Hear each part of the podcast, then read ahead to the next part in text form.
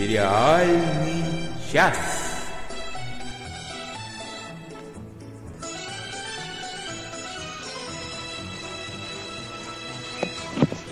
Всем привет! Привет всем! Вы знаете, что у нас сегодня произошло? Мы сегодня вышли в эфир нашего еженедельного подкаста. А Первый раз за три недели. Ну, еженедельно, все, все ровно, все замечательно. Мы еженедельные. Если кто не верит, у нас это написано на сайте. Кстати, на этом же сайте мы подняли статистику, и теперь знаем, что у нас 443 сериала было обсуждено. И я могу поэтому представить всех присутствующих. Только что вы слышали голос Оли, она отвечает за все, за то, что не отвечаем мы с Надей. И, Всем привет. Да, это я за все отвечаю. Это а, я. Надя отвечает... Секунду. За Надя, отвеч... Надя отвечает за все остальное. А я отвечаю только за глуп... Да, вот это была сейчас Надя. А я отвечаю только за глупые шутки. И я это Денис. Все, Всем привет. Всем привет. Я еще за пение отвечаю. Я думаю, ты сейчас скажешь все, всем до свидания. Так, секунду. За глупые шутки отвечаю я. Всем до свидания. Э, всем добрейшего вечера. Сегодня у нас очень-очень много сериалов, и сегодня будет игра. Чуть-чуть попозже будет первый раунд нашей игры. Правила я напомню. А пока мы просили вас написать нам письма, и писем пришло очень много. Я предлагаю их немножечко с самого начала почитать. Письма в редакцию. Итак, письма в редакцию. Кто начнет? Давайте я, наверное, начну. Пускай Лео нам прислал... Начинает.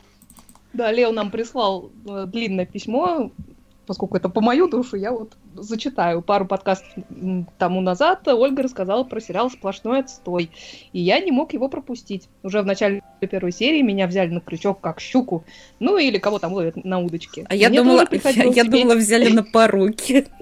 Ну, практически.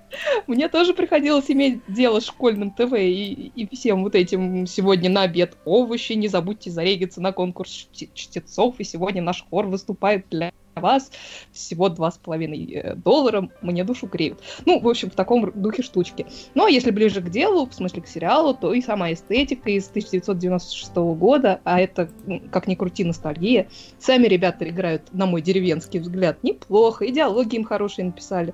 Нет чрезмерного закоса под молодежность и попытки быть святее папы и молодежнее реальных подростков. Этим часто грешат фильмы на школьные темы. С другой стороны, они не говорят словно карикатурные пионеры, ну, точнее, скауты. Интересно также, что взяли большей частью детей чуть младше, чем подсказывает канон школьной драмы. Кроме того, я питаю слабость к сериалам, которых мне достаточно скоро показывают, что и зачем я буду смотреть. Ну так, для тех, кто в танке. Т так все из моей 30, 34-ки, хорошее слово, было понятно быстро. А, просто как по моему заказу сработали, я этот сериал буду смотреть хоть серии и короткие долго. А, просто включать его буду под вечерок непростого дня, когда никто и ничто не радует, а жизнь кажется куда хуже, чем есть. Вспомню многое многих, и, конечно, вас, друзья, вспомню и улыбнусь. Лео, спасибо. Я, я рада, что вас вдохновил сериал, так, про который я рассказала. А, Нам пишут, что он... голоса у нас двоятся. Двоятся? Да, Марьяна Мухина может пишет. быть. А, а вот, может быть. Э, у всех двоятся наши голоса? Вот интересно. Да, расскажите нам. У меня нет. Да, ну я хочу добавить добавить в связи с комментарием, э, точнее, с письмом Лео, что, к сожалению, сериал, о котором он пиш, пишет, и я про него рассказывал, «Сплошной отстой» или «Everything Sucks», вот буквально вчера Netflix, к сожалению, отменил. Так что это очень грустная новость. Да, много чего отменили. Нет, вроде пишет все в порядке. Хорошо, угу. спасибо. Алекс Кустанович возвращает нас на землю, пишет, что некоторые сериалы у нас на сайте двоятся. Вот, вот. И глаза двоятся, все двоится. двоится. Но ничего, а это... доктор кто один? И в глазах двоится. Доктор кто не один, а тринадцать. Тринадцатерица. Это абстракция. Вот. А мне, в смысле нам, написал Владимир Малышев. Девчонки, не помню кому, но огромное спасибо за дзен. Мало того, что актеры хороши, но еще мой любимейший Рим в одной из главных ролей, как будто еще раз прошелся по всем любимым местам. Это я, та девчонка. Это мне спасибо. Да. Кто не смотрел сериал Дзен, посмотрите. Шикарный детектив. Редко, пере... ну, редко когда интересно пересматривать детективы. Я Дзен смотрела уже три раза. Ну там же такой прекрасный Руфус Сьюэлл, чего бы не посмотреть. Да там все прекрасны, но Руфус Сьюэлл вне всяческой конкуренции. А, Андрей Пилипенко пишет, хитрый Пит, второй сезон, досматриваю сезон, пока все очень хорошо, интересные сюжетные ходы, развитие всех персонажей из первого сезона и пополнение новыми героями. А, Мак Мафию Андрей Пилипенко ругает. Как-то пресно, вроде все качественно, актеры хорошие, но все шаблонно и предсказуемо, совершенно не увлекает. Досмотрел, потому что начал.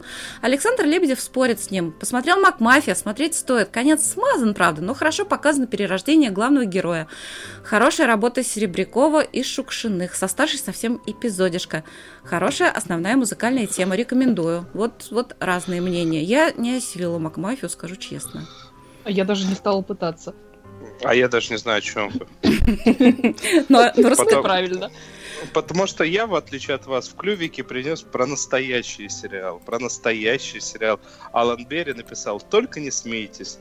Мы не смеемся ведь? Мы же абсолютно серьезные люди. абсолютно. Очень серьезные. Я уже две недели смотрю бразильский сериал «Сила желания». Вот это страсть, вот эта жара, Рио, пляжи, бикини, из детства знакомые лица. В общем, отдых для глаз. Сто серий пролетели незаметно. Бразильские новеллы незаслуженно пропали с российского телевидения, и очень жаль. Помню, как бабушка бежала к телевизору каждый день в 18.30, чтобы узнать, кого выбрала Жади. Жади. Нужно отметить, несколько выросло качество их мыла. Сейчас это уже более качественный продукт, не уступающий западным шоу, но при этом с неповторимым бразильским колоритом. Особенно удивляет тема, которые авторы поднимают. Тут наркотики и феминизм. И одна из главных героинь становится трансгендером.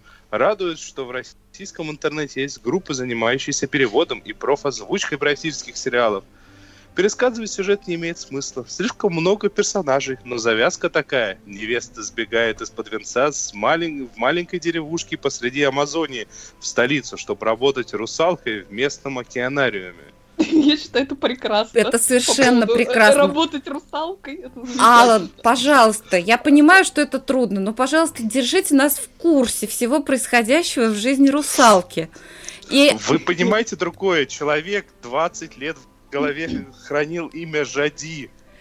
Что бы это ни значило, простите. И такое бывает. Слушайте, это совершенно прекрасно. Мне просто очень правда... Мне... Да, да. Ты Ашуваева а, пишет, ничего, а... что я начала. Начала Моцарт в джунглях. Говорила себе всегда не слушать обзоров до того, как Надины впечатления такие впечатались в мое восприятие. Совсем не понимаю, зачем эту актрису взяли на роль главной героини. У нее очень статичное лицо, совсем ей не верю ни в чем. Пока на четвертом эпизоде. Маэстро обожаю. Все остальные персонажи, их исполнители очень хороши. Теа, давайте рыдать вместе. Моцарта в джунглях закрыли. Да, как-то прямо на этой неделе э, какой-то покосило многие сериалы. Да. А это погода меняется, там сквозняк, вот это вот все начали прикрывать, все, что не попадя, не глядя. Ну, может, еще да. придумают. Анна да, Мендлин пишет, досматриваю бюро. Великолепно все. Третий сезон очень тяжелый. Даже не ожидала такой безысходности. Пробовали начать второй сезон Occupied, который так украсил Инкипорг Депкунайте, но сломалась через полчаса. Невыносимая скукотища. Я на первом сезоне сломалась, если честно.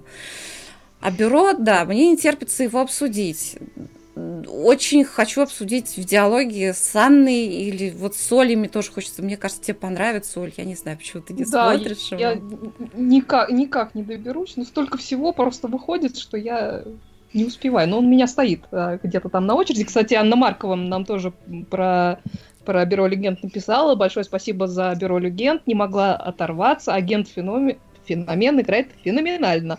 Да, она, она прекрасная благ... совершенно. Да.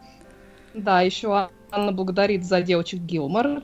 Я рада, что вам понравилось. Здесь же в хорошем списке алиенист и видоизмененный углерод.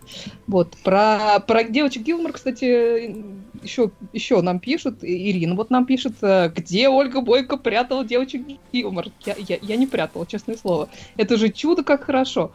А, я на той неделе получила долгожданный диплом, поздравляем. Мама получила долгожданное гражданство, еще раз поздравляем. Настроение соответствующее. И тут увидела комментарий про Гилмор и как же он хорош. Чудо, что такое. От плохого настроения помогает даже с плохим переводом. Короче, кланяюсь в пол.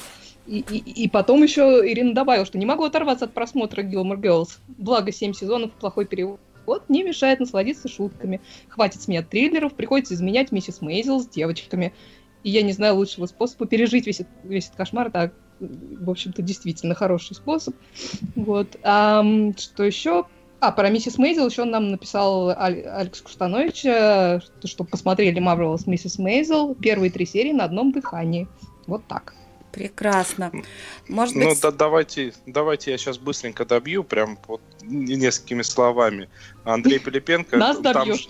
Да, я всех добью. Андрей Пилипенко также еще перечислил э, э, ряд сериалов, такой продолжительный ряд сериалов. Хэп и Леонард, третий сезон. Как всегда, высший класс. Любителям Фарго и Justified строго гарантированно стоит посмотреть. Ну, если вы знаете, что такое Justified и Фарго, то стоит посмотреть, я согласен. Хотя не знаю, что такое Хэп и Леонард. Волшебники, третий сезон сериал, который продолжает удивлять. Поначалу не думал, что будет настолько крутым. Но иногда приятно ошибаться. Вот, кстати, я пытался его начать, и мне как-то вначале было очень печально. Играл Жильцов. Южная Корея – это ремейк японского сериала, но мне корейское кино как-то ближе, поэтому посмотрел ремейк. Довольно увлекательный, оригинальный сериал о, реалии, о реалити телеигре с большим призом. Корейский кинематограф очень самобытен – не все оценят, но тем, кому хочется чего-то необычного, рекомендую. К актерской игре придется, конечно, привыкать. Тут свои традиции, но сюжет затягивает с каждой серией. Лео нам рекомендует отличный сериал «Обман» Deception.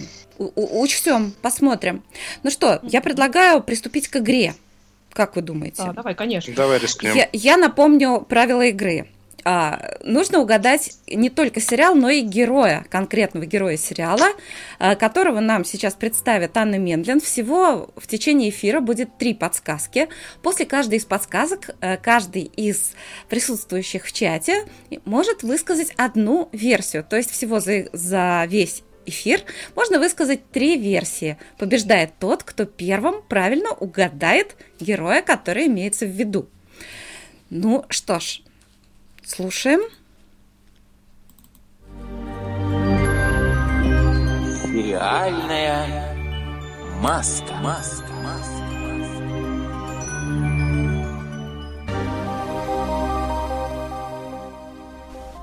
Подсказка первая. Жизнь сложилась так, что мне удалось близко познакомиться и с теми, кто нарушает закон, и с теми, кто его охраняет.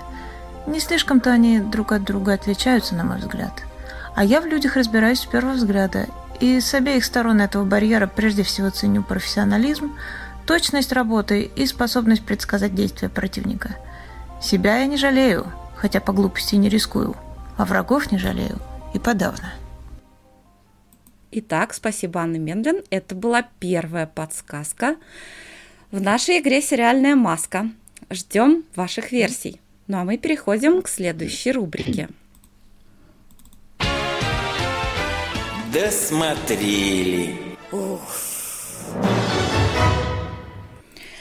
Ну что ж, мы досмотрели.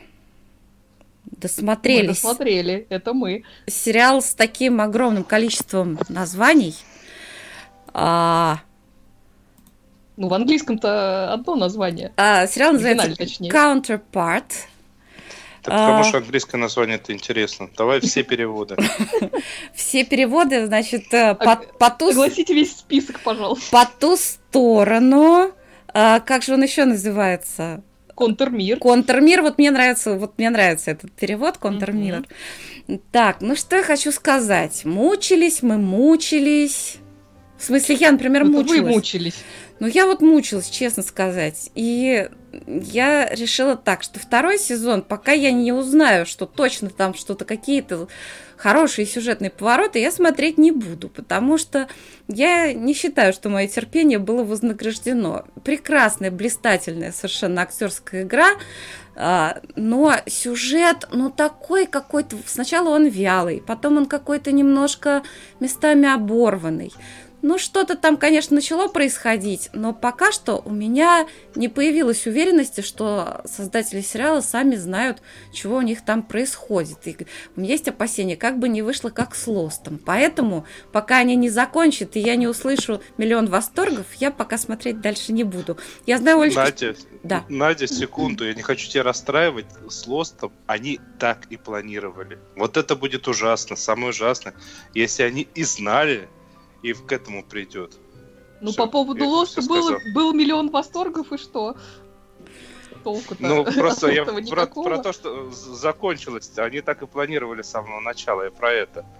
А откуда ты знаешь? Они, может, так сказали, что они так планировали. Что им еще оставалось говорить? Ладно, давайте Лост ну, обсудим в другой раз еще.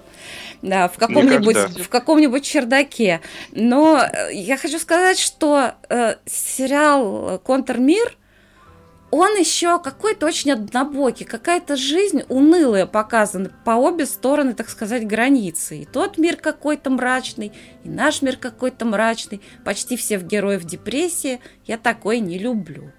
Вот. Не знаю, мне кажется, он так очень стилизован под какие-то ГДРовские э, фильмы. Вот у меня такое ощущение чисто визуально. По крайней мере, у меня сложилось такое впечатление. Мне, кстати, у меня нет такого э, впечатления, как у тебя. Мне, в общем-то, понравился сезон, особенно с того момента, когда я начала вообще наконец понимать, что там происходит. Потому что главная моя проблема была в том, что, собственно, до шестой серии ты в принципе не понимаешь, что происходит. То есть какая-то череда событий, которые ты пытаешься как-то увязать и не можешь. Вот, и пока наконец-то они не начинают в цепочку складываться, тебе смотреть сложно. Потому что действительно такое неспешное действие, и, в общем-то, э, тянут его именно актерские работы, потому что чисто сюжетно тяжело. Вот. Но как только начинает, э, ты начинаешь понимать, что происходит. Я и... бы сказала, что и визуально тяжело. Мрачные кадры очень.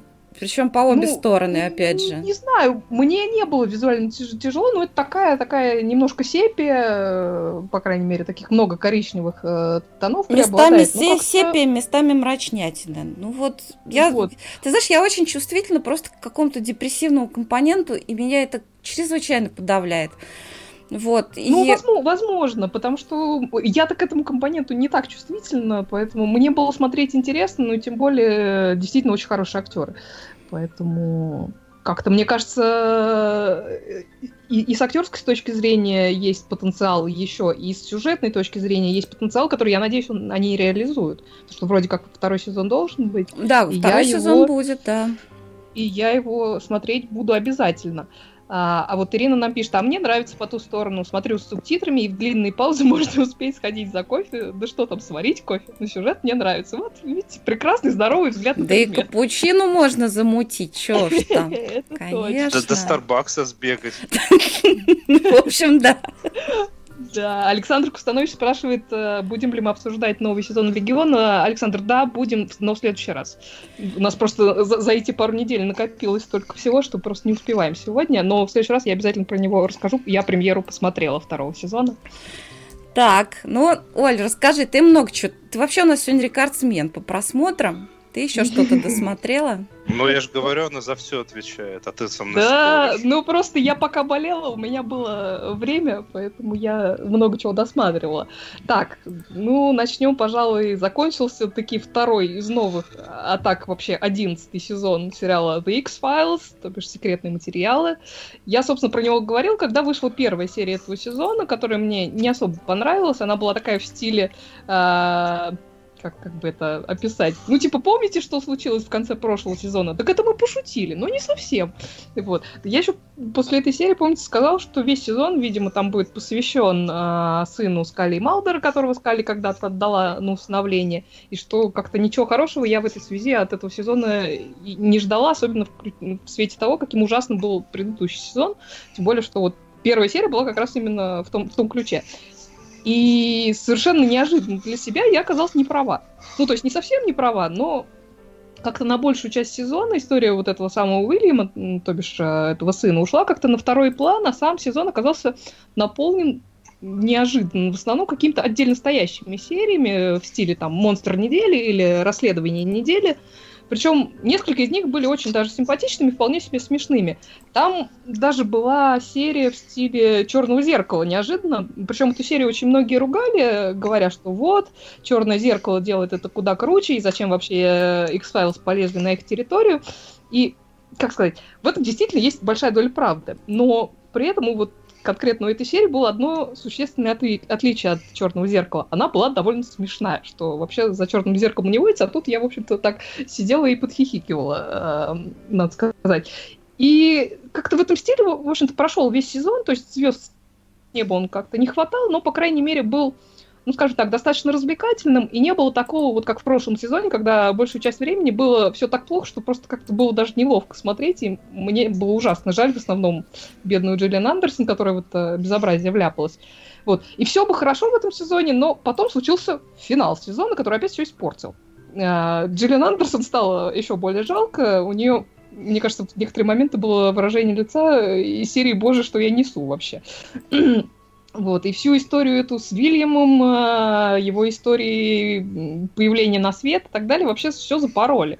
Ну, то есть э, убили каким-то совершенно бессмысленным образом кучу персонажей. Скалли, которая там вроде как весь сезон была одержима идеей найти этого самого Уильяма и была просто неостановима. В финале, ну разве что, вот, я не знаю, я прям ждала, что сейчас Бигуди накрутит и встанет, встанет плите борщ варить. Вот, когда до дела дошло. То есть, Было бы неплохо.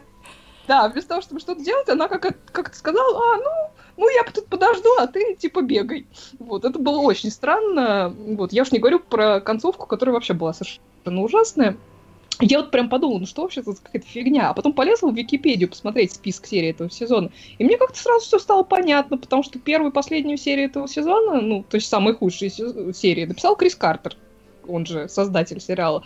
Вот. Э, ну, правда, он, к, к слову сказать, э, написал одну, еще одну серию этого сезона, она была не самой худшей. Ну, она была такая про монстры недели, и даже он ее не смог испортить. Но вот надо сказать, что вот все, что касается общей мифологии секретных материалов и выходит из вот пера, прости господи, Криса Картера, она вот должна отправляться сразу на помойку, а не на телеэкран, потому что вот это просто ужасное безобразие, и его, мне кажется, совершенно нельзя подписать, э, подпускать э, к написанию сценария. Вот, и поэтому финал, с одной стороны, он как-то сильно смазал впечатление от всего сезона, а с другой стороны, я, честно говоря, порадовалась, что Джиллиан Андерсон сериал этот э, покидает, э, даже если решат э, снимать продолжение, потому что она, в общем-то, заслуживает больше, чем вот все это безобразие. Так что впечатление от этого сезона у меня, честно говоря, двойственное, но в целом он все же был, мне кажется, не таким отвратным, как предыдущий. Вот так. Оль, скажи сразу вот название единственной серии, которая вот как в прошлом сезоне про укушенную ящерицу. прокушенную ящерицу. Слушай, я не помню названий, я тебе честно скажу. Я, я потом посмотрю и тебе скажу. Вот. Но они там, там было, в общем-то, несколько довольно смешных и вот таких веселых серий, как раз вот в стиле про ящерицу. Поэтому вот все, вся, вся серединка сезона была неплохая. Вот, вот первая и последняя серия просто сразу на помойку. У нас, у нас начинают появляться версии к игре. Эта загадка оказалась посложнее, чем первая.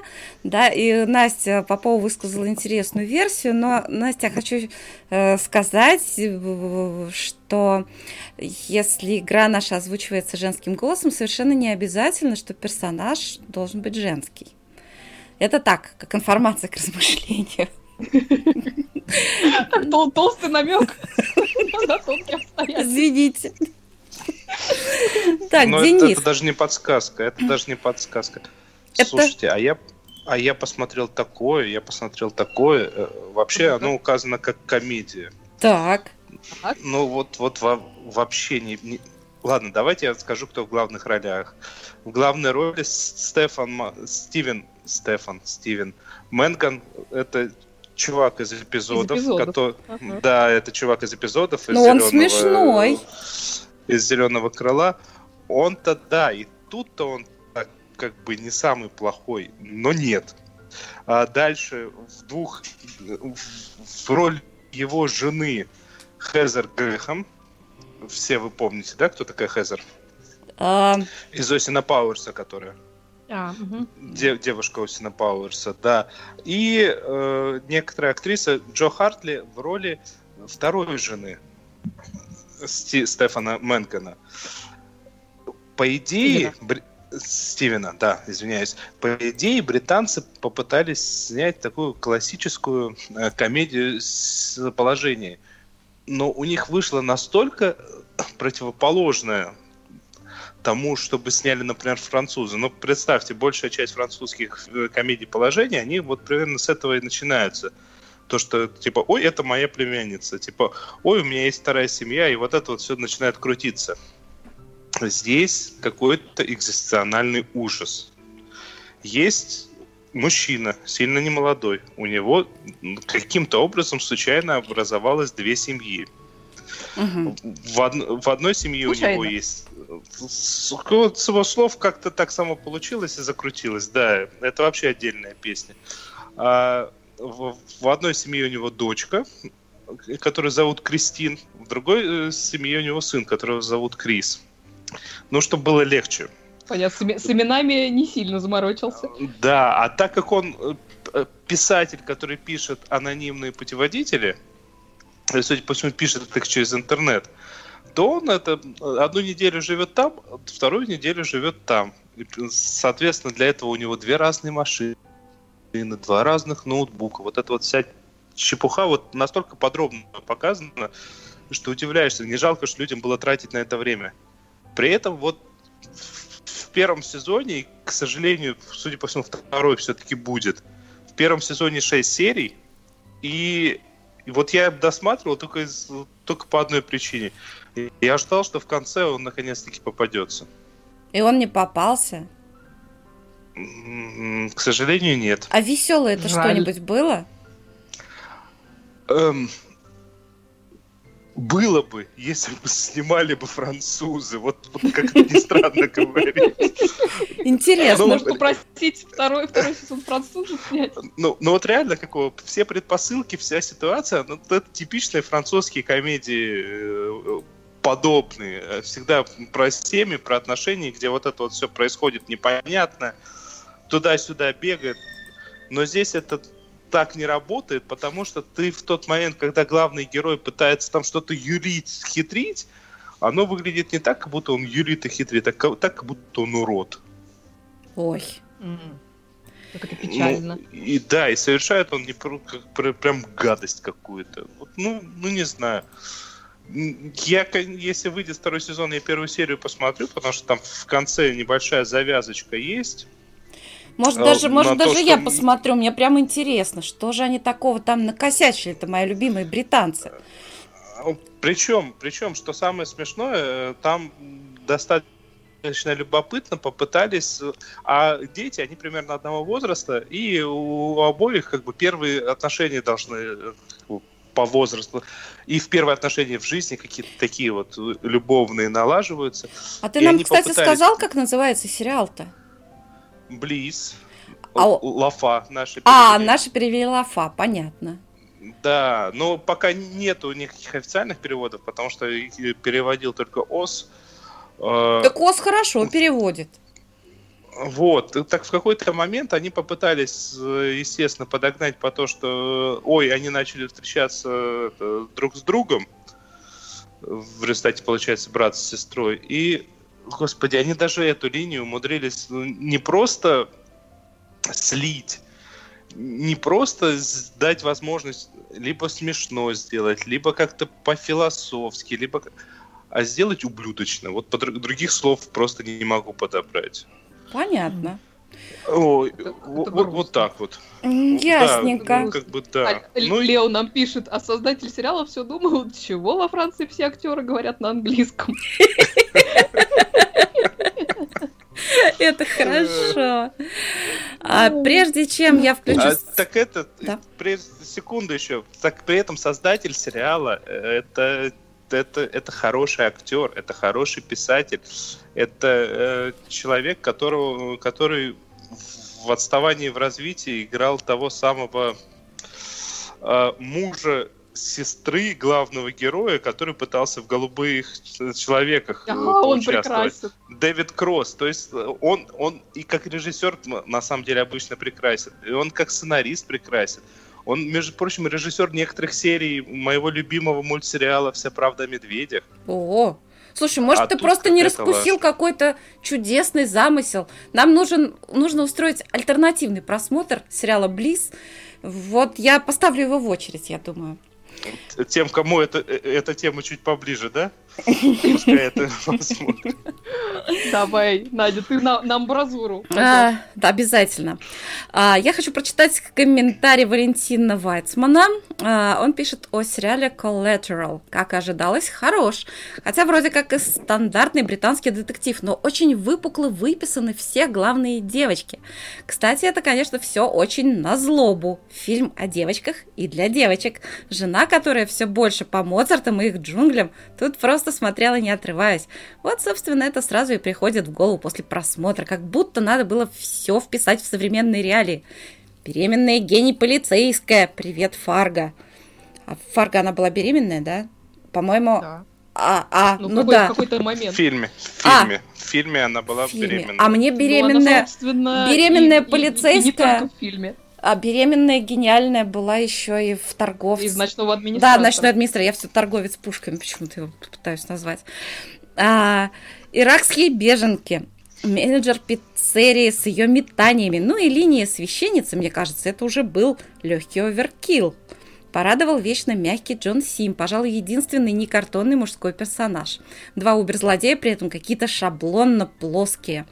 А Андрей Пилипенко пишет, а мне не понравилось. Очень банально, шаблонно и скучно. Но Андрею Пилипенко сложно угодить, как мы знаем.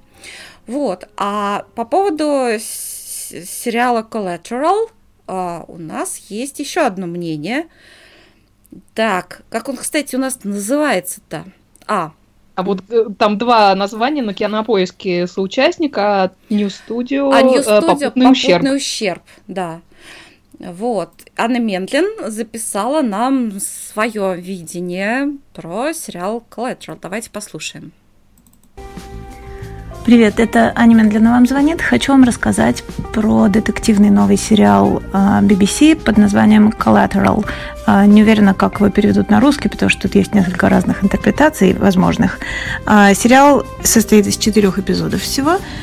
Он заявлен как полицейский процедурал там прекрасный актерский состав. В главной роли э, женщину полицейского, которая расследует убийство, играет э, Керри Маллиган, известная больше, наверное, все-таки в кино и в театре, чем в телевидении. Она несколько лет назад э, получила целую охапку наград за фильм Education, где она действительно очень здорово играла. А также в этом сериале большие такие достаточно роли у Николы Уокер, которая была в River и в э, Last Tango in Halifax, э, Джон Сим из Doctor Who и Life on Mars, Билли Пайпер которую многие, но не все любят, а, и масса других отличных актеров в эпизодических ролях, на, которые очень, на которых очень приятно а, смотреть.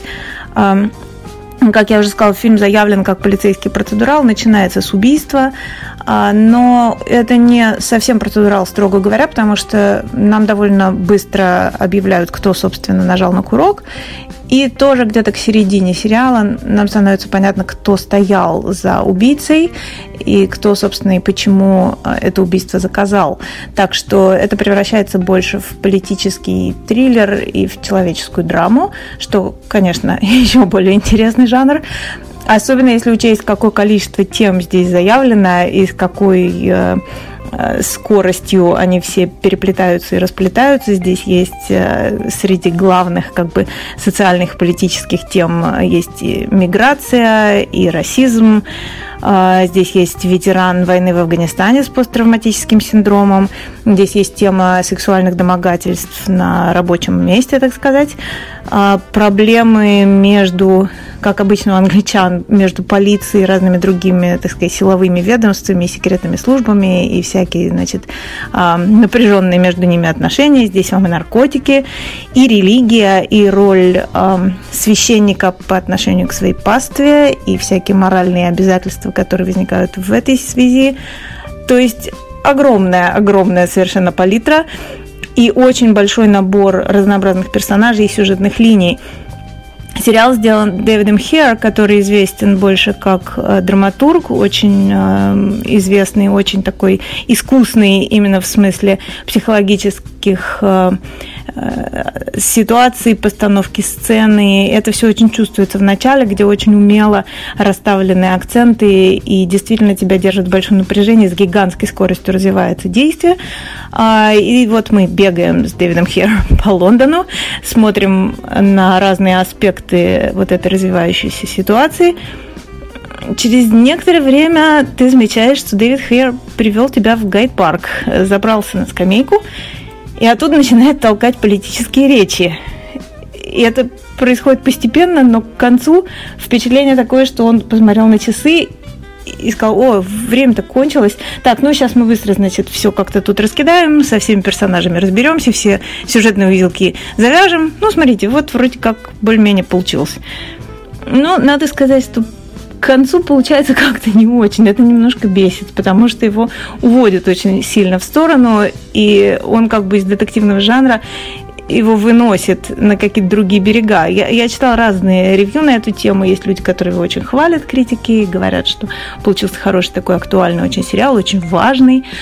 И есть те, кто говорят, что, в общем, товарищ заигрался немножко, и как-то а, лучше бы он занимался своим делом. Но это, конечно, я оставлю на усмотрение зрителей. Я бы сказала, что этот сериал стоит, конечно, посмотреть. Речь идет всего о четырех эпизодах. И начало сериала, первые пару серий я рекомендую сто процентов, а вторая половина вполне возможно вызовет какие-то споры, которые сами по себе достаточно интересны. Спасибо большое, Анна Мендлин. Вот такое мнение. Но раз уж мы услышали голос Анны Мендлин, давайте, может быть, продолжим нашу игру и послушаем вторую подсказку. Давайте. Нашей не такой уж простой загадки. Сериальная маска. Маска. Маска.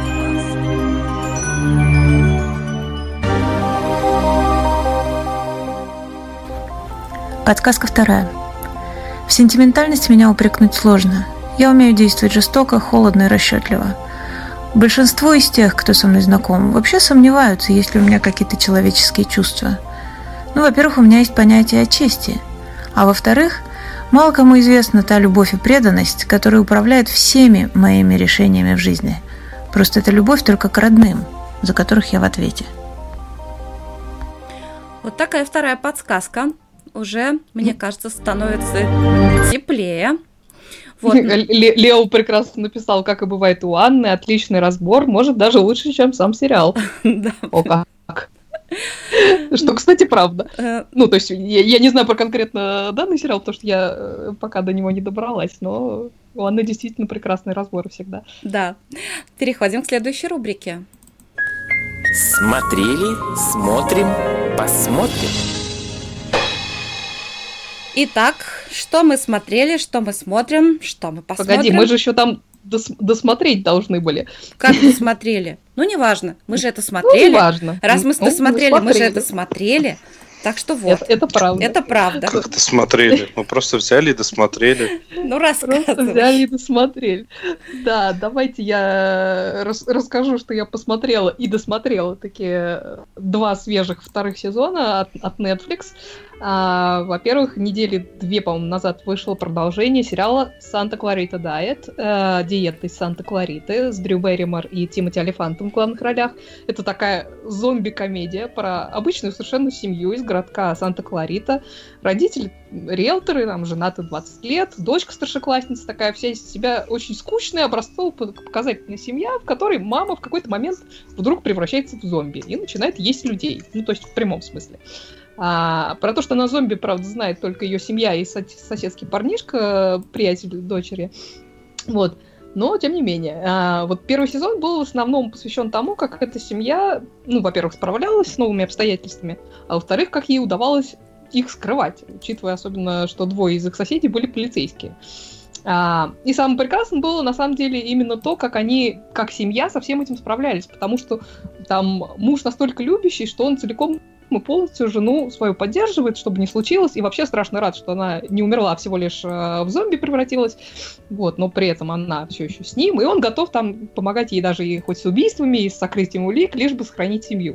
То есть, на самом деле, звучит это ужасно, но в контексте сериала это э, страшно комично, потому что у них такие совершенно ну, если так проанализировать, у них совершенно здоровые отношения. То есть они все темы в семье обсуждают. Ну, вот просто как бы зомби-компонент, он несколько меняет тематику этих разговоров, но при этом они подаются в таком разрезе очень здоровой и правильной коммуникации, и получается, ну, крайне смешно. Ну, то есть, не, не знаю, они там обсуждают, ну, а, нет, ну, конечно, убивать людей это не идеально, ну, что ж делать? Ну, ну надо, ну что, надо же как-то выживать. Зато ну, на йогу не ходят. Ну, да, они там другим спортом занимаются. Вот. А в первом сезоне они там активно пытались выяснить, э, как можно обратить вспять или хотя бы остановить то, что произошло с мамой. И тут им как раз э, активно помогал вот тот самый соседский парнишка, такой он весь себя гик и ботаник. Вот. А во втором сезоне к этому добавилось расследование на тему, как героиня вообще превратилась в зомби, то есть что произошло. И есть ли кто-то еще, кто в, такой, в такой же ситуации оказался, и, в общем, спойлер, э, они есть. Вот. Отдельная там прекрасная тема... Да они повсюду. Не говори. Отдельная прекрасная Не выдавай меня связано с, с жертвами мамы, там в первом сезоне они вот э, в этом своем стиле очень здоровой коммуникации обсуждают, что, ну вот в идеале, конечно, убивать кого-то надо очень нехорошего, ну, типа каких-нибудь там мерзких маньяков или фашистов. Э, так вот, во втором сезоне это получается совершенно прекрасное развитие, потому что они находят вот просто идеальных кандидатов, и это совершенно замечательно. А, очень неплохая линия в этом сезоне у дочки, которой там в связи с изменениями в маме приходится быстро взрослеть. Что там, опять же, очень смешно.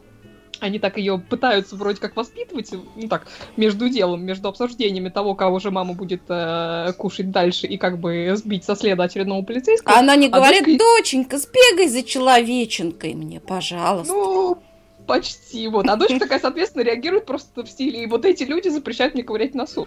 Вот, в общем, на самом деле, вот э, это очень милый такой семейный ситком, ну вот с, с такими, со всякими кровавыми деталями. Поэтому за едой смотреть категорически не рекомендую, а вообще очень даже рекомендую, потому что он такой очень, очень действительно милый и смешной. Кстати, для любителей Нейтана Филлиона, который появлялся в первом сезоне этого сериала, и, как ни странно, он появляется и во втором. А, тоже но в таком несколько неожиданном и очень смешном качестве.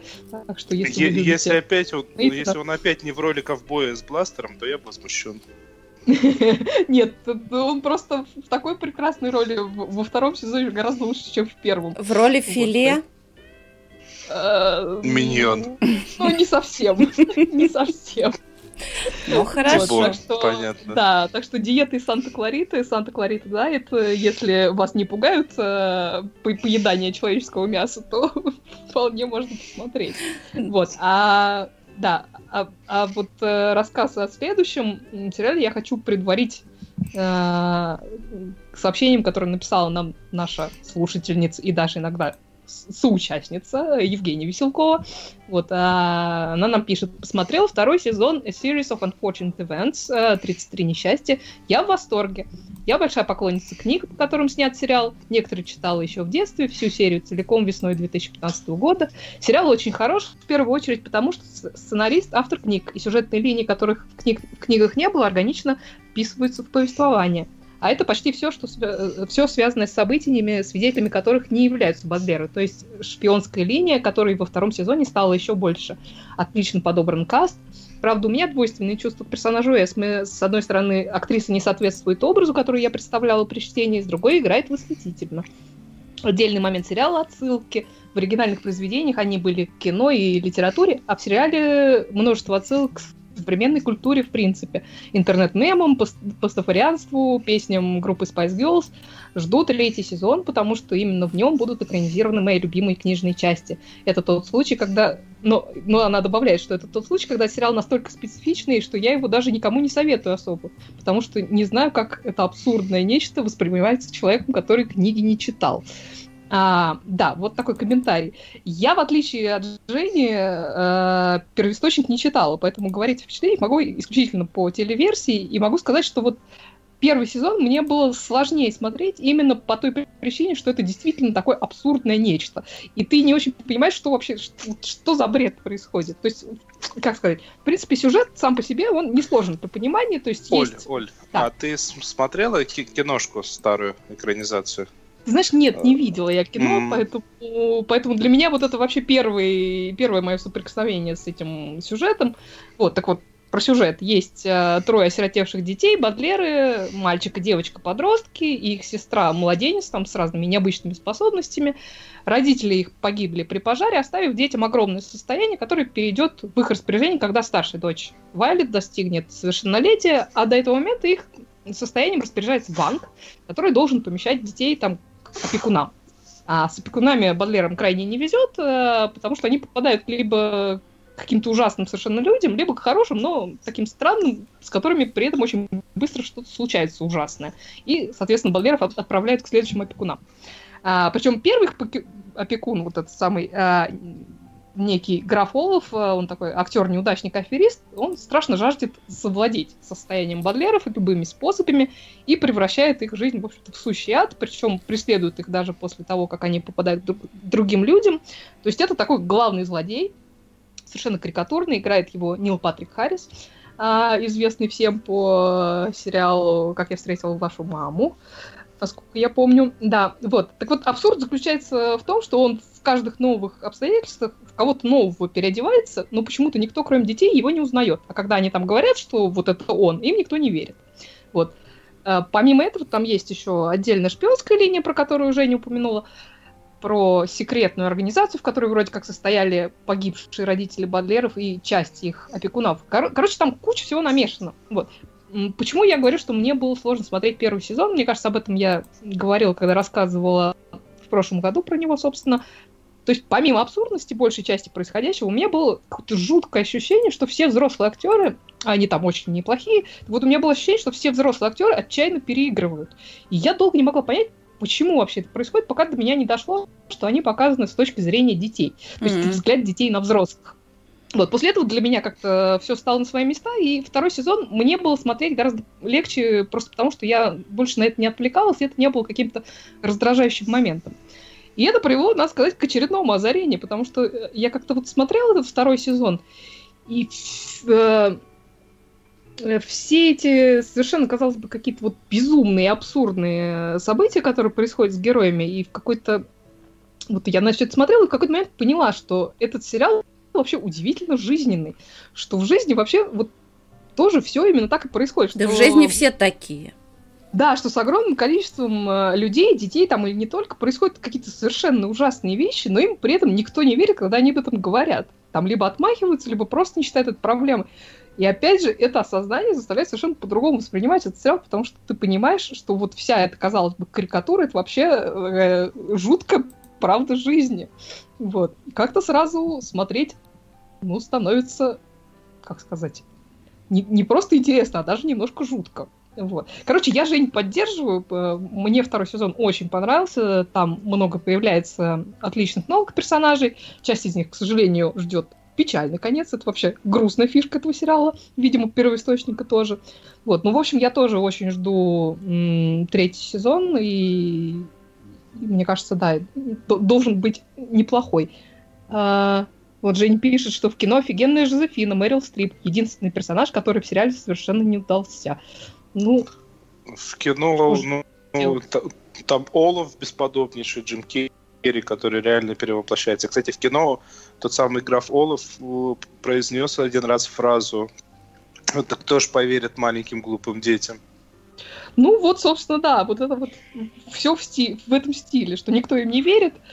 Вот, кино а, на самом деле а происходит какая-то жуть в кино, на самом деле, по-моему, все актеры бесподобно крутые. Очень советую тебе посмотреть. Да, да, я хочу, кстати, посмотреть фильм. Я, я знаю, что он, он был, но как-то вот еще я э, не доберусь до него, потому что времени просто не хватает. Вот. Ну, как-то так мне понравился э, второй сезон, что я готова за него взяться, в смысле, за фильм. Напомню, речь шла о сериале «Лемони» с Никиты «33 несчастья», второй сезон. А, а я сейчас смотрю сериал, который нам в свое время порекомендовала, опять же, Анна Мендлин, был ее прекраснейший обзор сериала «Шетланд». О нем пишет Андрей Пилипенко, крепкий, хороший сериал старомодного, размеренного детектива.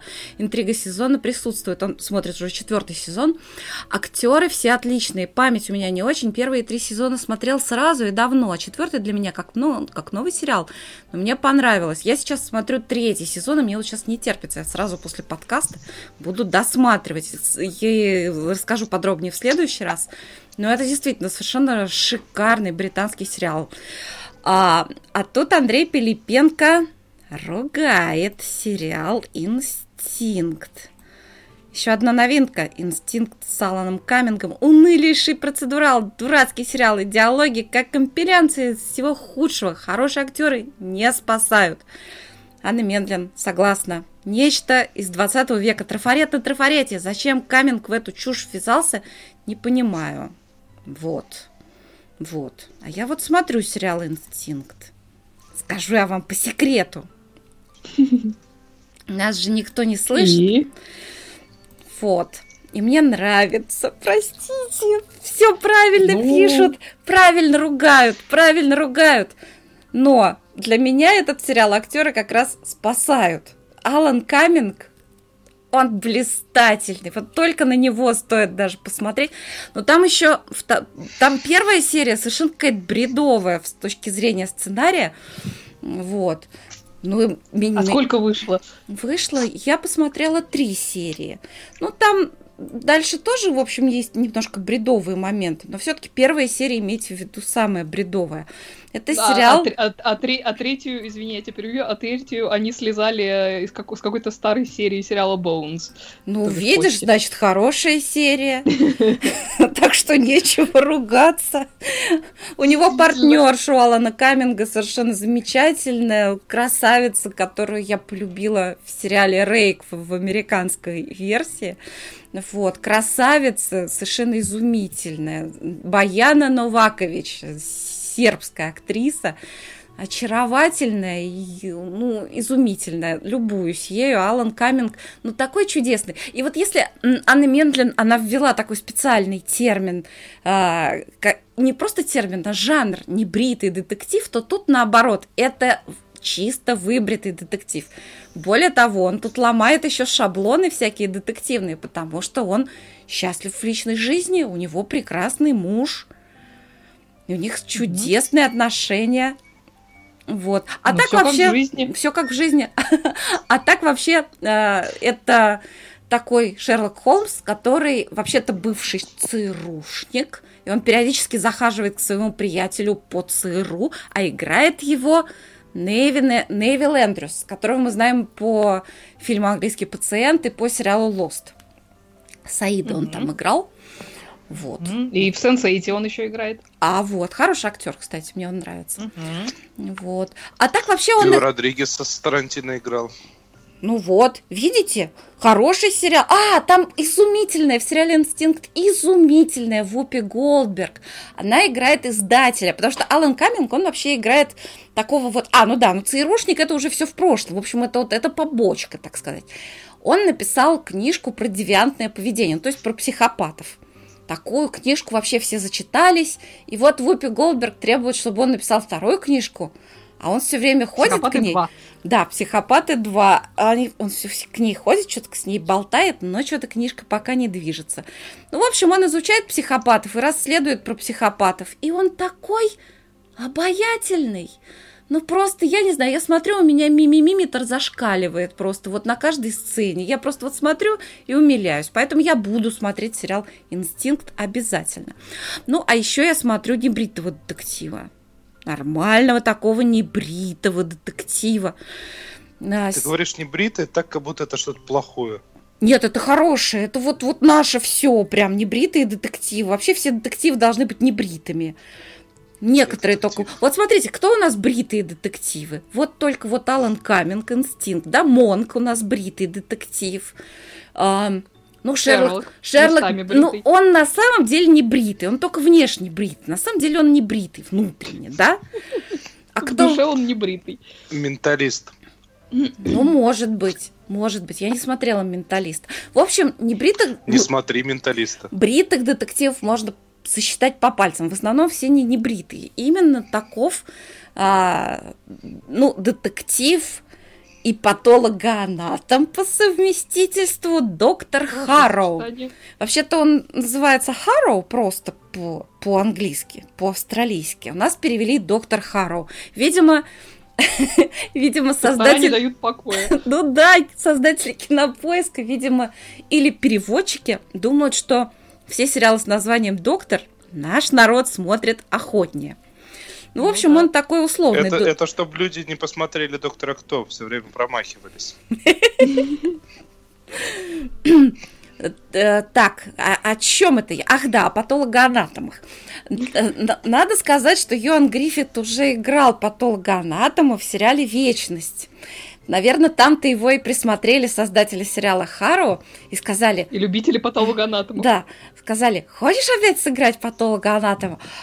И Гриффит такой, да, да, патологоанатом, это же моя самая любимая, конечно, конечно, только только вдруг меня будут путать с тем патологоанатомом из вечности. Они сказали, а ты тогда будешь, не будешь бриться, мы тебе бороду сделаем. Он говорит, о, ну все, лады, тогда буду. Вот, но что касается того, стоит ли смотреть этот сериал, Андрею Пилипенко точно не стоит. Потому что честно сказать, штампов там тоже довольно много. Это такой, такой патологоанатом а доктор Хаус, немножко с добавленной щепоткой Шерлока, но, может быть, без такого вот бешеного блеска, который отличает вот перечисленных героев. Ну, стандарты во многих отношениях процедурал, за исключением того, что дело происходит в Австралии. Например, там есть серия про крокодилов. Ой, там ужасная серия, мы только накрыли на стол, как раз за ужином смотрели, а там, э, там крокодилу вспороли брюхо, хоба, а там человеческая рука откушенная. Ужас. Потом они в заначке в крокодиле искали, где же остаток этого человека, чья рука. Нашли. Очень аппетитно. И он не очень, прям скажем, не очень аппетитный. И всю эту серию Йон Гриффит повторяет – не люблю ящериц. Как же я не люблю ящериц. Ну, в общем, там какая-то такая австралийская специфика. Вот. А что касается штампов, там, ну, конечно, у всякого небритого детектива не лады с личной жизнью, это все знают. В общем, там есть бывшая жена, и там дочка, которая тяжело переживает развод родителей. И вот как идут сюжетные линии с этой дочкой, ну, такие сопли, ну, не могу прям. Если просто сопли, сопли разные бывают, это какие-то невнятные сопли. В общем, это я, я бы, честно слово, прям проматывала бы эти эпизоды, но я, ну, просто Йон Гриффит такой красавец, что вообще девочкам смотреть обязательно. Обязательно смотреть про патолога-анатома доктора Может, мальчики Харроу. тоже хотят на красивом мальчика посмотреть. Ой, кстати, там... дискриминируешь. Там, кстати, Мальчики насчет... хотят посмотреть на патологоанатома. Да, писать. А также на его пациентов. На красивого патологоанатома. А там, кстати, у него есть ассистент молоденький патологоман. Папа... Патолога. Патолога вот это вот анатом, он гей. Вот если Алан Каминг в сериале «Инстинкт» сам гей, то этот тоже гей. Алан... Ну ладно. Ну, Ал... герой Алана Каминга в, в сериале «Инстинкт» гей, который бритый, а этот, надо сказать, его ассистент, который гей, он его все время подкалывает, он всех подкалывает, потому что он под доктора Хауса косит. Особенно подкалывает своего молодого ученика гея, который, кстати, обязательно чисто выбрит. Вот, кажется, я вам все рассказала про сериал Хару. Все подробности. Так вот, почему я в принципе не бреюсь никогда. А почему? Чтобы тебя не ну, ты сейчас объяснила. Потому что у тебя сложная личная жизнь? Потому что я вообще ни разу нет. Ах, вот оно что. Ну ты молодец. Я не очень поняла, как это связано, но не Я тоже не очень поняла, как это связано. Ну хорошо, а что ты нам тоже что-то собирался? Или кто там сейчас? А мы не хотим подсказку еще одну? Да, да, да. Подсказку. Подсказку. Ну, дорогие товарищи, значит, э, э, что я хотела сказать? Загадка оказалась э, сложной. Так, сейчас я меняю. Ой, нет, это все не то, все не то. Так, поэтому я сейчас э, расскажу краткое содержание первых двух подсказок, да? И подскажу, что не обязательно должен быть главный герой сериала. Это может быть так сказать, supporting role. Это может быть второстепенный герой, но обязательно яркий, яркий, яркий, да, чей характер запоминается. Итак, что мы пока что знаем о нашей маске? Э, этот герой общается как с теми, кто близко общался как с теми, кто охраняет закон, так и с теми, кто его нарушает. И, в общем-то, не видит особой разницы между теми и другими. А, и у тех и других ценят профессионализм. А, так, что еще? Окружающие о нашем герое думают, что у него ну, вообще нет никаких чувств. На самом деле это не так, просто все чувства, доступные ему, он направляет на людей, которых считает своей семьей. Вот. Итак, давайте послушаем третью подсказку. Реальная маска. Маска. Маска.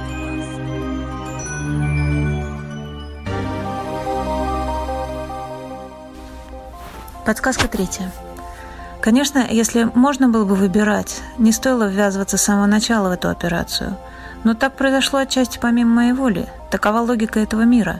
Или убиваешь ты, или убивают тебя – но после того, сколько было вложено сил и умения, после гигантских рисков, наша отлаженная машина могла бы работать бесконечно и приносить отличные результаты, если бы не он, проклятый, с его гордыней, болезненными амбициями и стремлением что-то доказать, ни от кого не зависеть. Мне сразу было понятно, что это приведет к плохому. Ну вот, это и привело к моему концу. Вот такая история нашего героя. А, я, вы ждем вашей версии в нашем чате. Если до конца эфира правильного ответа не последует, игра продолжится в нашей группе «Сериальный час» в Фейсбуке. Аннулируется. Ладно. Шутки шутками, я сейчас буду очень серьезно. Я буду максимально серьезно, вот как всегда. А можно я... погоди, пока ты, пока ты не стал серьезным, вот нам Александр Кустанович написал, что на Discovery Channel есть документальный сериал с настоящим патологоанатомом. Вот так. Ну, ну то есть, конечно, если, есть. если вам будет мало патологоанатомов в сериале Хару и в сериале Вечность, то всегда можно посмотреть как там называется этот про патологоанатом? А, он, он нам не пишет, как называется, но он выходит на Discovery Channel. А я видел пару серий, кстати, достаточно интересно. Вот. Угу. Вот. А я, кстати, тоже собрался рассказывать не обо всех этих ваших фантазейках странных, а о документальном сериале, который уже второй сезон идет на YouTube Red. Это то, что по подписке у YouTube. А, это сериал от создателя такого, ну, пожалуй, одного из моих самых любимых YouTube каналов Vsauce. Это нечто среднее между научно-познавательным каналом и э, научно-философским каналом. Э, ведущий канала Майкл Стивенс, э, человек, который достаточно активно и любопытно рассуждает на научные очень и около научные темы. Например, вот в тему того, что ты сейчас говорила про эти детективы и все прочее, прекрасные такой момент в выпуске Весоус, где обсуждали самое опасное место на Земле. В частности, было указано то, что самый опасный город в мире это мексиканский город, я не помню, как называется, и там совершается 1477 убийств в год на 100 тысяч э, человек. А если посмотреть такой сериал, как она написала убийство, и пересчитать 254 убийства на количество жителей в этом городке, то выходит, что, что в этом городке совершается 1450 убийств на 100 тысяч человек в год. Так. Так, вот. А я хотел поговорить не про Vsauce, я хотел поговорить про э, документальный сериальчик Mind Field. Я даже не знаю, э, поля разума, скорее всего, это перевести правильно. Я просто нигде э, перевода названий не встречал, если честно. Сейчас придется нам, наверное, поискать. Это сериал, который, э, ну как, это шоу, которое в первую очередь повествует о всевозможных особенностях э, нашей психологии человеческой, нашего восприятия, то есть, если, если тупо и банально прочитать на, название серии, то уже становится достаточно любопытно и появляется желание посмотреть, например, свобода выбора, знаем ли мы себя, зона комфорта, изоляция, искусственный интеллект, величайшее добро. И помимо каких-то таких вот э, пересказов известных и неизвестных э, экспериментов, э, которые производили разные ученые. Создатели шоу повторяют некоторые эксперименты, а некоторые эксперименты вообще создают с нуля. Э, и вот этим вот особенно интересно, потому что как бы да, это не совсем точный, правильно построенный научный эксперимент, э, как ни крути, потому что выборка не та, потому что э, ну, много аспектов, но в то же самое время, э, когда тебе не просто э, пересказывают то, что в таком-то году такой-то ученый собрал группу, а именно показывают, как это вот, как люди реагируют, становится в разы интереснее. А тот самый эксперимент, который они, ну это в принципе уникально, и никто его не производил. Вот вы, наверное, помните такая задачка а, а, про рельсы, про пути и возможность перек- только переключить путь и на одном пути, э, куда едет поезд, один человек, а на втором пути, скажем, пять человек. И вот Ой, вопрос, это переключишь... было прекрасно. Да, да, да. Но это, это достаточно старая, достаточно старая э, задачка. А, и никто никогда не пытался воссоздать этот эксперимент, то есть от, э, провести эксперимент над поведением людей, потому что всегда это и остается в виде задачи. Тут же они в первой серии второго сезона, они попытались это сделать максимально корректно, так чтобы людей, над которыми этот эксперимент проводился, тоже из себя не вывести. Ну, потому что, ну, ну в любом случае, согласитесь, достаточно страшно. Даже когда тебе потом кричат громко, то, что это был эксперимент, никому ничего не угрожало, все равно это страшно, и тебя будет трясти в течение какого-то времени. И интересный момент, несмотря на то, что, в общем-то, большинство из тех, с кем я разговаривал, они говорят, ну, наверное, все-таки переключу, а есть, ну, с одного человека, э, с пяти человек на одного, потому что, ну, все-таки как бы тут пять умрет, и я ничего не сделаю, так я хотя бы больше людей спасти смогу. А в то же самое время в реальной ситуации из, по-моему, пяти или шести людей, над которыми этот эксперимент был проведен, только одна девушка сумела сконцентрироваться, понять, быстренько переключить и хоть что-то предпринять. Остальные в основной своей массе не понимали, что происходит, не понимали, как, да, некоторые не пытались ничего сделать. Большинство искали того, кто ответственный. То есть, ну, ну не знаю, безумно интересно на самом деле за всем этим наблюдать именно в, в таком разрезе, когда тебе все это дело именно что показывают. Лео говорит, mm. что это похоже на прокачанных разрушителей мифов. Это как да, ну формат, в принципе, подобный разрушители мифов и придумали, мне кажется, одними из первых.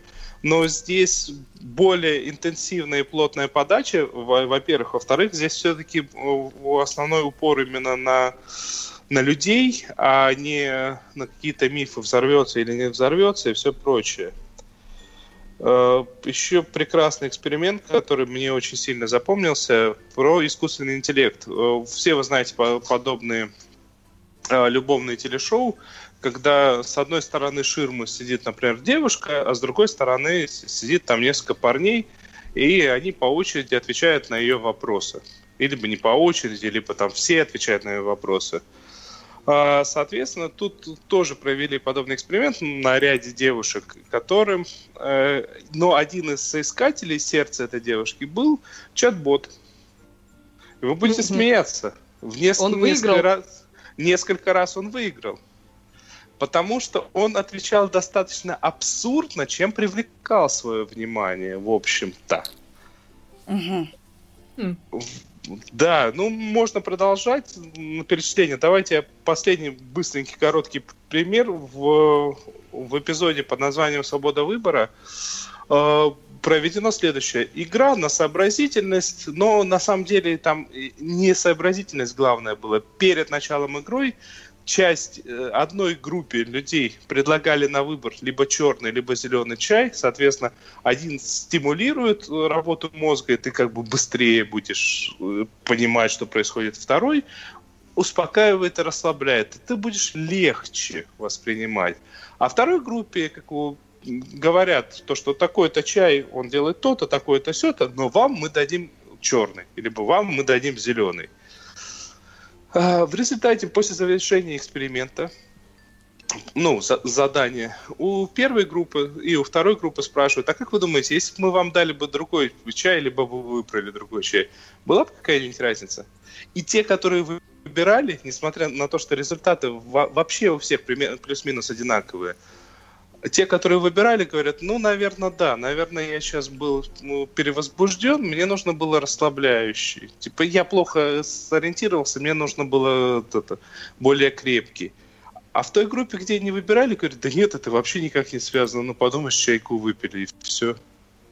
Mm. Вот как бы так. Кстати, если кто-то из наших слушателей знает по по подобный документальные сериальчики, то я буду очень признателен. Извини, пожалуйста. Лео пишет, а другим дали водки. А сказали, что это, а сказали, что это чай. Контрольной группе дали водки, да. Это прекрасно. Вот. Ну, П- ну, как бы... Повтори нам, пожалуйста, как называется сериал. Mindfield. Mindfield я не знаю, как он называется по-русски, честно. У... Давайте я сейчас быстренько загуглю, как его переводили наши поля. переводчики. Умственные поля. Поля, поля разума. Поля разума. Поля вот. разума. Прекрасно. Давайте, да. Олечка, по я разума. знаю, что ты наконец-то добралась до сериала «Вне времени», который... Да. Который похож Про который, на Министерство да, нам... времени. Расскажи, пожалуйста, стоит смотреть? Да, собственно, про, про этот сериал, про сериал Timeless или Вне времени нам неоднократно писал наш постоянный слушатель Михаил Холодковский, который, кстати, что интересно, именно, именно это был Михаил Холодковский, в свое время порекомендовал нам очень любимый именно наш э, сериал про путешествие во времени «Министерство времени». Вот. И, собственно, Таймлист мы как-то не стали смотреть, потому что изначально казалось, что это такое Министерство времени, но на американский манер. Вот. Ну, тут что-то как-то мне Netflix его в очередной раз подсунул, и оказалось, что вот когда болеешь, то это вполне себе такой приятный сериал, чтобы скоротать время. Вот. И при этом оказалось, что, собственно, сходство с Министерством времени тут не так уж прям много, то есть здесь э, тоже во времени путешествует команда из трех людей, там женщина и двое мужчин, и так же, как в Министерстве времени, у одного из героев погибла жена, и он хочет факт изменить. Вот. В принципе, на этом сходство там заканчивается. Все главные герои, в отличие от Министерства времени, из нашего времени. Путешествуют они на самой что ни на есть машине времени, такой специальной капсуле. Причем, э, капсула у них не основная, а они, что называется, на запаске путешествуют, потому что основную в прямом смысле угнали. Вот, угнала ее группа террористов, ну, по крайней мере, так это изначально выглядит. Это плачущие занимается... ангелы. Да, и Я ничего группа... не путаю? Нет. Занимается, короче говоря, эта террористическая группа тем, что путешествует во времени, в прошлое, в какие-то ключевые моменты американской истории и пытается их изменить таким образом, чтобы история Америки стала совершенно другой и вроде как в худшую сторону. Вот. Саму эту машину времени изобрела некая частная корпорация, но они вынуждены э, сообщить властям о происходящем, и, собственно, власти собирают эту троицу главных героев, чтобы они остановили этих самых террористов. Вот. А герои там пилот, ученый физик, который работает в той самой корпорации, историк, э, преподавательница, такая профессор истории в колледже, и за безопасность группы отвечает военный, вот тот самый, который потерял жену. А, изначально там кажется несколько странным выбор именно этой главной героини на роль историков в команде, но там быстро выясняется, что, во-первых, а, выбор не случайно, а во-вторых, между ней и главным террористом есть некая странная связь, о которой он знает, а она изначально как бы не знает, как это часто бывает э, с сюжетами путешествий во времени. А также быстро выясняется, что этот самый террорист, э, в принципе, не от хорошей жизни и не просто так занимается своей подрывной деятельностью, а пытается там предотвратить появление некой секретной организации под названием Риттенхаус, которая вроде как контролирует все и вся, и вообще тоже жаждет обладать машиной времени, чтобы поменять историю на свое усмотрение. И вот, собственно, уже полтора сезона вся эта компания друг за дружкой гоняется по разным моментам истории, с переодеваниями и прочим таким историческим антуражем. Причем историю они своими действиями меняют э, с завидной периодичностью, хотя там целей пока добиться не могут. Эм, причем, собственно, там после первого, первого их путешествия, первого же, жизнь главной героини меняется просто настолько кардинально, что она теперь просто не может соскочить с этого безобразия, потому что она хочет все вернуть как было.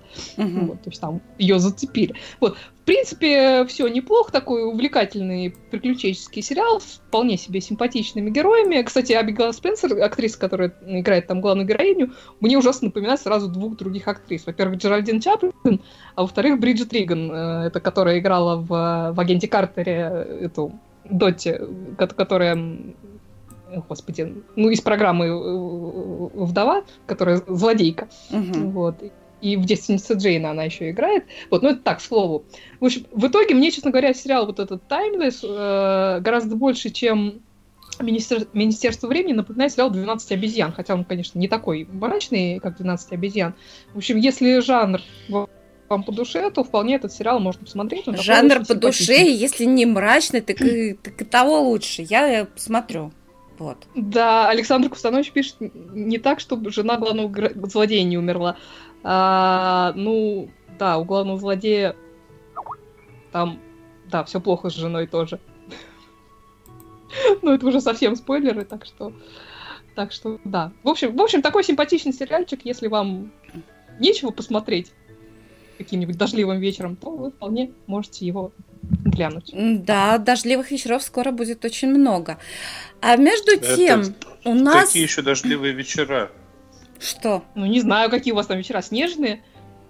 Вот, вот да. Ну, тоже подойдет. Итак, я с сожалением сообщаю, что в нашем чате нет правильного ответа на вопрос нашей игры никто пока что не угадал, кто скрывается за сериальной маской, поэтому про игра... Я могу дать подсказку. Я тоже не знаю, о чем речь. Это хорошая подсказка, даже слишком такая жирная. Ну да. что ж, наша игра продолжится в нашей группе в Фейсбуке. Может быть, мы выложим подсказки на нашем сайте. Мы сейчас посоветуемся, как лучше это сделать. Но будем дальше принимать ответы у нас в группе. Я уверена, кто-то обязательно угадает. Я, например, угадала. Мне понадобилось, ну не знаю, сколько. Полминуты, может, три... даже целых. А я думал, три дня. Но ничего, зато... Я, я, я, я, как ни странно, была довольно близка. А я это подумал, тоже подсказка. что это Декстер. Тоже, кстати, версия. Но это не Декстер. Ну, чтобы мы не расслаблялись, чтобы мы тренировали наши чертоги разума, Денис нам придумал еще какое-то домашнее задание. Вот, да, смотрите, тут получилось так, что за последние пару недель я раза два или три пересмотрел «Друзей». Ой. Может, четыре, не знаю. Боже. Вот. Ну, еще Дживса и Вустера, но Дживса и Вустер это не важно. Главное, друзей. Как это не важно, это самое главное. Не важно, не важно. Дживс и Вустер это Дживс и Вустер, а друзья это друзья. Это вот Дживс и Вустер в тысячу открою. раз лучше всяких разных друзей. Нет. А, потому что они тоже хорошие друзья. Нет. Э, Я вам, я вам объясню, поч- почему друзья критичнее. Почему друзья критичнее? Потому что друзья, так же как и в свое время э, Монти Пайтон, породил целую культуру э, тех, кто цитирует фразочки, прям целиком фразочки, либо целиком моменты. А, Это первое. Второе. Расскажи друзья мне по- какую-нибудь фразочку из друзей. Джонни делится едой. А еще? С- В смысле, и, еще? А тебе мало Джонни делится едой? Ну, я никогда эту фразочку не слышала. Я думаю, может, я еще какую-нибудь слышала. А, ну, например, э, концепция френд-зоны, в- общем-то, пошла отсюда. А, например, ситуация, когда у у нас заплакал ребенок. И что ты сделал, чтобы он перестал плакать? Я спел песню. Какую? Мне стыдно, это рэп. И, и что это? И дальше начинается напевание песни I like big, big boots. То есть я люблю большие попы. Ну, в общем, друзья, это не мой тип юмора. Я, наверное, какой-то Э, ущербный человек. Короче, ну ладно, короче, ты пересмотрел не заценила. 8 раз друзей. И, и что дальше? Нет, я всего за всю свою жизнь их пересмотрел далеко не 8 раз. Я, наверное, раз 40 их пересмотрел за всю свою жизнь. Вот почему ты А. такой прекрасный. Так, да. И воп- вопрос какой? А какие э, моменты из, ну, из комедийных, именно из комедийных сериалов у вас э, в вашем кругу превращаются вот в эти вот стандартные э, фразочки, подколки, фразы, которые повторяются, либо как у ситуации, когда вы кого-то из своих друзей обзываете «Хм, э, вот это вот стопроцентный Рос. Нет, это стопроцентная Моника. М, Ох ты ж, ежик! Хорошее домашнее задание. Я думаю, мы Вот, его а- оформим, через пару дней А- вывесим на, на сайте и э, у нас э, в группе Фейсбуке. Да, и плюсом к этому, ну, наверное, нужно будет все-таки к друзьям вернуться поплотнее, раз такое тотальное незнание. А то мы как-то очень вяло их обсуждали, а это самый популярный сериал среди меня. Ну, если живенько, то лучше. Вот, это мой источник, извините, фразочек. А это откуда? Вот, Роман. вот. Это мой вечный источник просто. Мать у них был Новосельцев. Ну что Да. же, классику не знаешь. Ну что же, это очень хорошее домашнее задание. Я думаю, что оно... э, э, нет, Женя Веселкова сделала последнюю попытку угадать, но нет. Или это не последняя попытка угадать, или это просто еще о чем-то, о чем-то своем. Уолт! Ну, типа, пора рассказывать о мультфильмах Уолта Диснея, но мы ждем черного плаща. Она говорит, что это была не попытка угадать. Это была сериальная фраза. Ну, в общем, мы все должны изучить сериальные фразы, потому что я чувствую, у многих, э, в том числе и у меня, например, есть пробелы. Вот. Ну, на этом, я думаю, мы будем потихонечку заканчивать. Мы не будем оставшиеся комментарии читать. А там есть еще комментарии? Ну, Да давай. Мы, по-моему, все прочитали. Ну, У меня не всё. совсем. Так, Ну, хорошо, секунду. Благодарила за Весьма Джонс. Посмотрела два редакция. сезона за два дня. До мозолей на глазах. Очень понравилось. Не думала, что стану смотреть сериал по комиксам про, су- про супергероев в моем возрасте. Но так захватило, просто накрыло волной. Вот. А вот Андрей Пилипенко очень ругает Джессику Джонс, наоборот, второй сезон. Очень слабо и плохо, предсказуемо и скучно. Событий буквально на 3-4 серии, а растянуто на 13. На кой нужно неэфирному каналу такое количество серий, я не понимаю. Если сериал выкладывается сразу, то уж снимите свою историю, и пусть будет серий сколько получится. Вот это логично, вот. кстати. Вот. Но я в данном случае согласна больше с Эльверой. Мне это понравился и первый, и второй сезон. Вот. Но Андрей Пилипенко всегда критичен и очень хорошо обосновывает свое мнение, поэтому... Да. Поэтому достойно зачтения. Между прочим, как вот тут вот я могу возразить по поводу количества серий, то, что урезать и, и все такое. Как раз-таки тот самый Mind Field, который и вышел из Vsauce а, а есть большая разница. В Vsauce е больше свободы, и человек хочет сегодня хочет 6-минутное видео делать, завтра 40-минутное. А когда у тебя есть формат, и у тебя есть определенное количество серий, которые ты должен дать потоком, ты начинаешь мыслить абсолютно по-другому, ты должен уложиться в определенное количество времени, и это, ну, на мой взгляд, достаточно тоже клево. Поэтому то, что 13 конечно. серий они себе стандартом выбрали, мне кажется, это, это их полное право, и это достаточно интересно.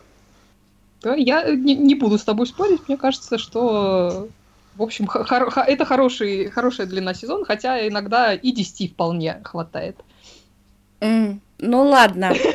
Лео пишет отлично, как группа на концерте. Все думают, что, что все, они вернулись. Ладно, да, мне не это терпится... Мы так долго отдыхали, что... Мне не, не терпится уже досмотреть сериал Шетланд и узнать, кто же, кто же все-таки убил Жульена Налестра.